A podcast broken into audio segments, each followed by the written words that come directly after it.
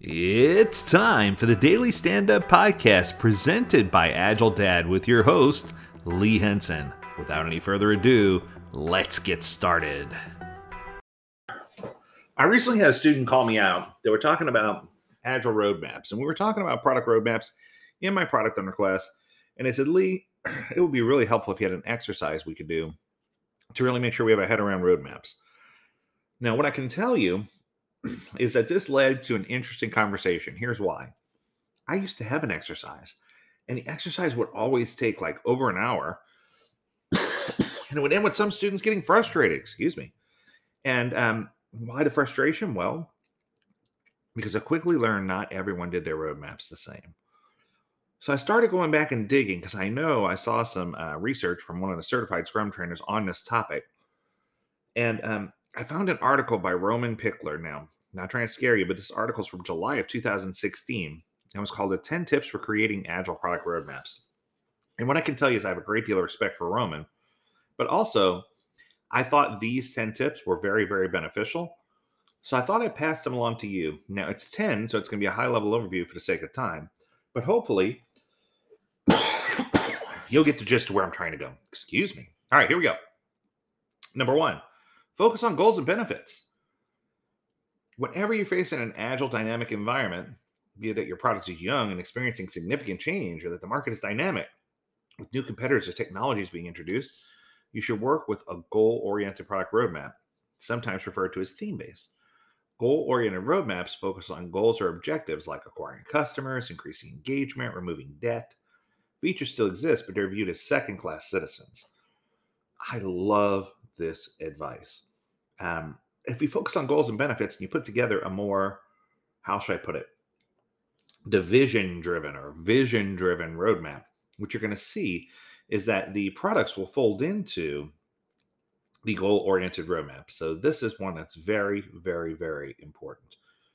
Okay, the second one's going to shock everybody. Do the necessary prep work. How many times have you heard me say that in order to do anything right in Agile, there has to be some preparation? And I get shot down about that all the time. But the truth is, anything you're doing, whether it's creating backlog items, doing release planning, going through estimation, you always have to have at least minimal prep work. So you should make sure you describe and validate your product vision and strategy.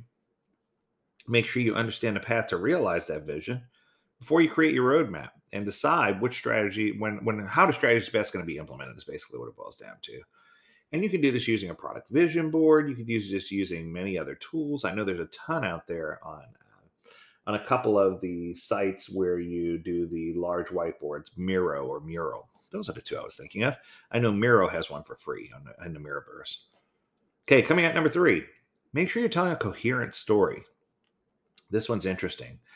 A lot of times I ask customers or clients of mine to map their roadmap back to a journey map or to some type of map that shows how the end user is going to engage with the product or service. Because if you uh, tell a coherent story about growth, about where you see the roadmap going, and about where it came from, the internal product roadmap, for example, should talk to things like development, technology, marketing, sales, service and other groups that are helping your product to success. You need to make sure you incorporate that around what you're doing. Not only is this good for the team building, but it's good for the people on the outside to be able to look in and get a glimpse at where they fit in your world. Okay. Number four is probably my favorite of all 10. Keep it simple. Resist the temptations to try to add so much to a roadmap. I mean, I know for certain, guilty as charged, that for a long time I used to always say, make sure you have enough detail in the roadmap that you can really flesh it out into features and into epics that they could easily be consumed. And what I found was when you separate strategic and tactical, the roadmap does a fantastic job strategic, and the product backlog does a great job tactical. So if you make it a high level or more coarse grained uh, view, it's going to be easier to consume and it's going to be easier for you to break it down. Okay. Here comes number five. This one's near the top of my favorites list, too, confession. Uh, this one's called Secure Strong Buy In. Now, buy in on a roadmap is not easy, but the best roadmap's worthless if it requires everybody to have conversations and nobody buys. If nobody's buying into it, nobody buys it, then you're hosed. You're done. You might as well not even made the roadmap. So I think a big key here is to create agreement and collaborate with the key stakeholders and make sure you have your POBAFATA present uh, so you can run a collaborative road mapping workshop. Make sure you have representation that represents the different groups. And sometimes you have to invite some outside people in from sales, marketing, service, support.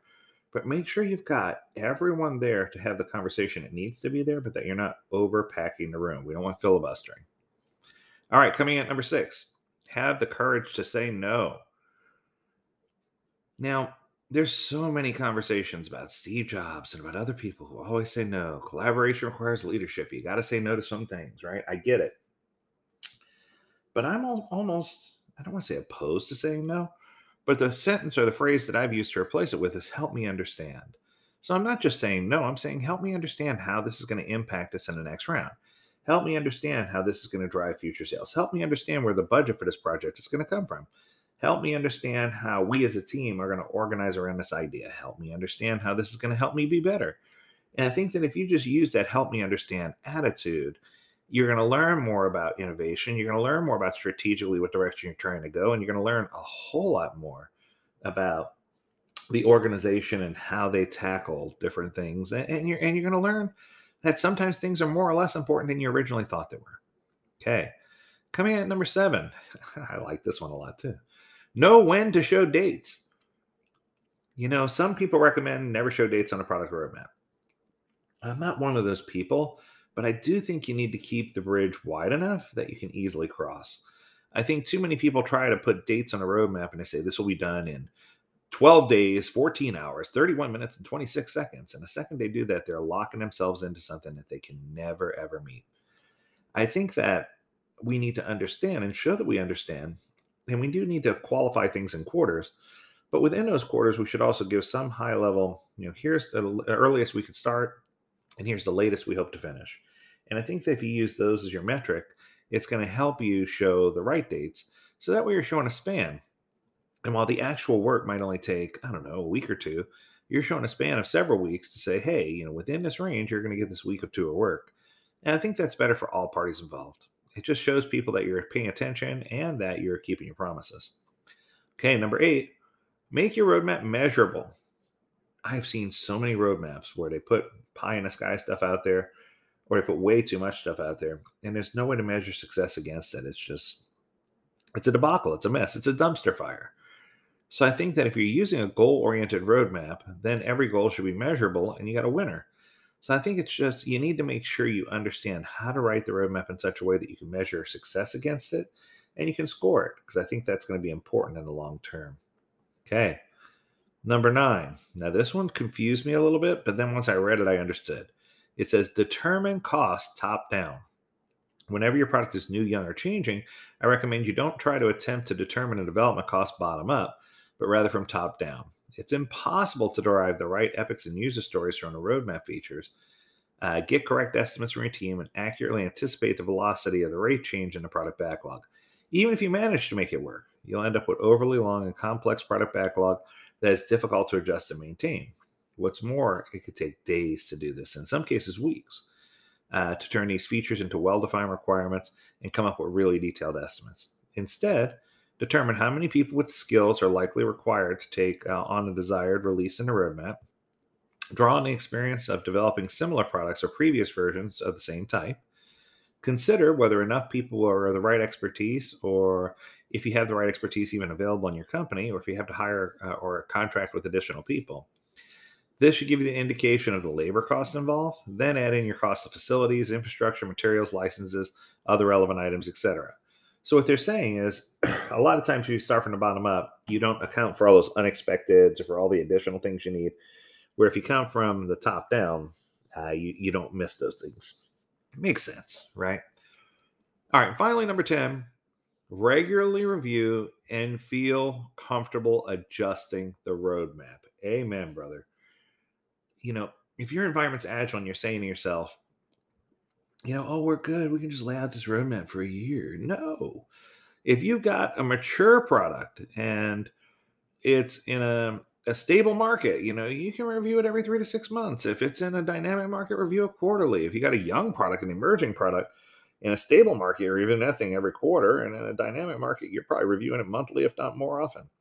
I think it's just important for us to know what type of product we have, where it is, how many customers we have, how they're going to be impacted by change. But I think it's important that we show and get our head around, especially if we're in a youth or actually youth, a youthful growing company, that we need to exhibit and show where we are and be transparent. Because I think it's important for people to learn where we are and where we're trying to go. So there you have it. And thanks, Roman, for that awesome article. I'll drop a link to it in the uh, in the in the text here.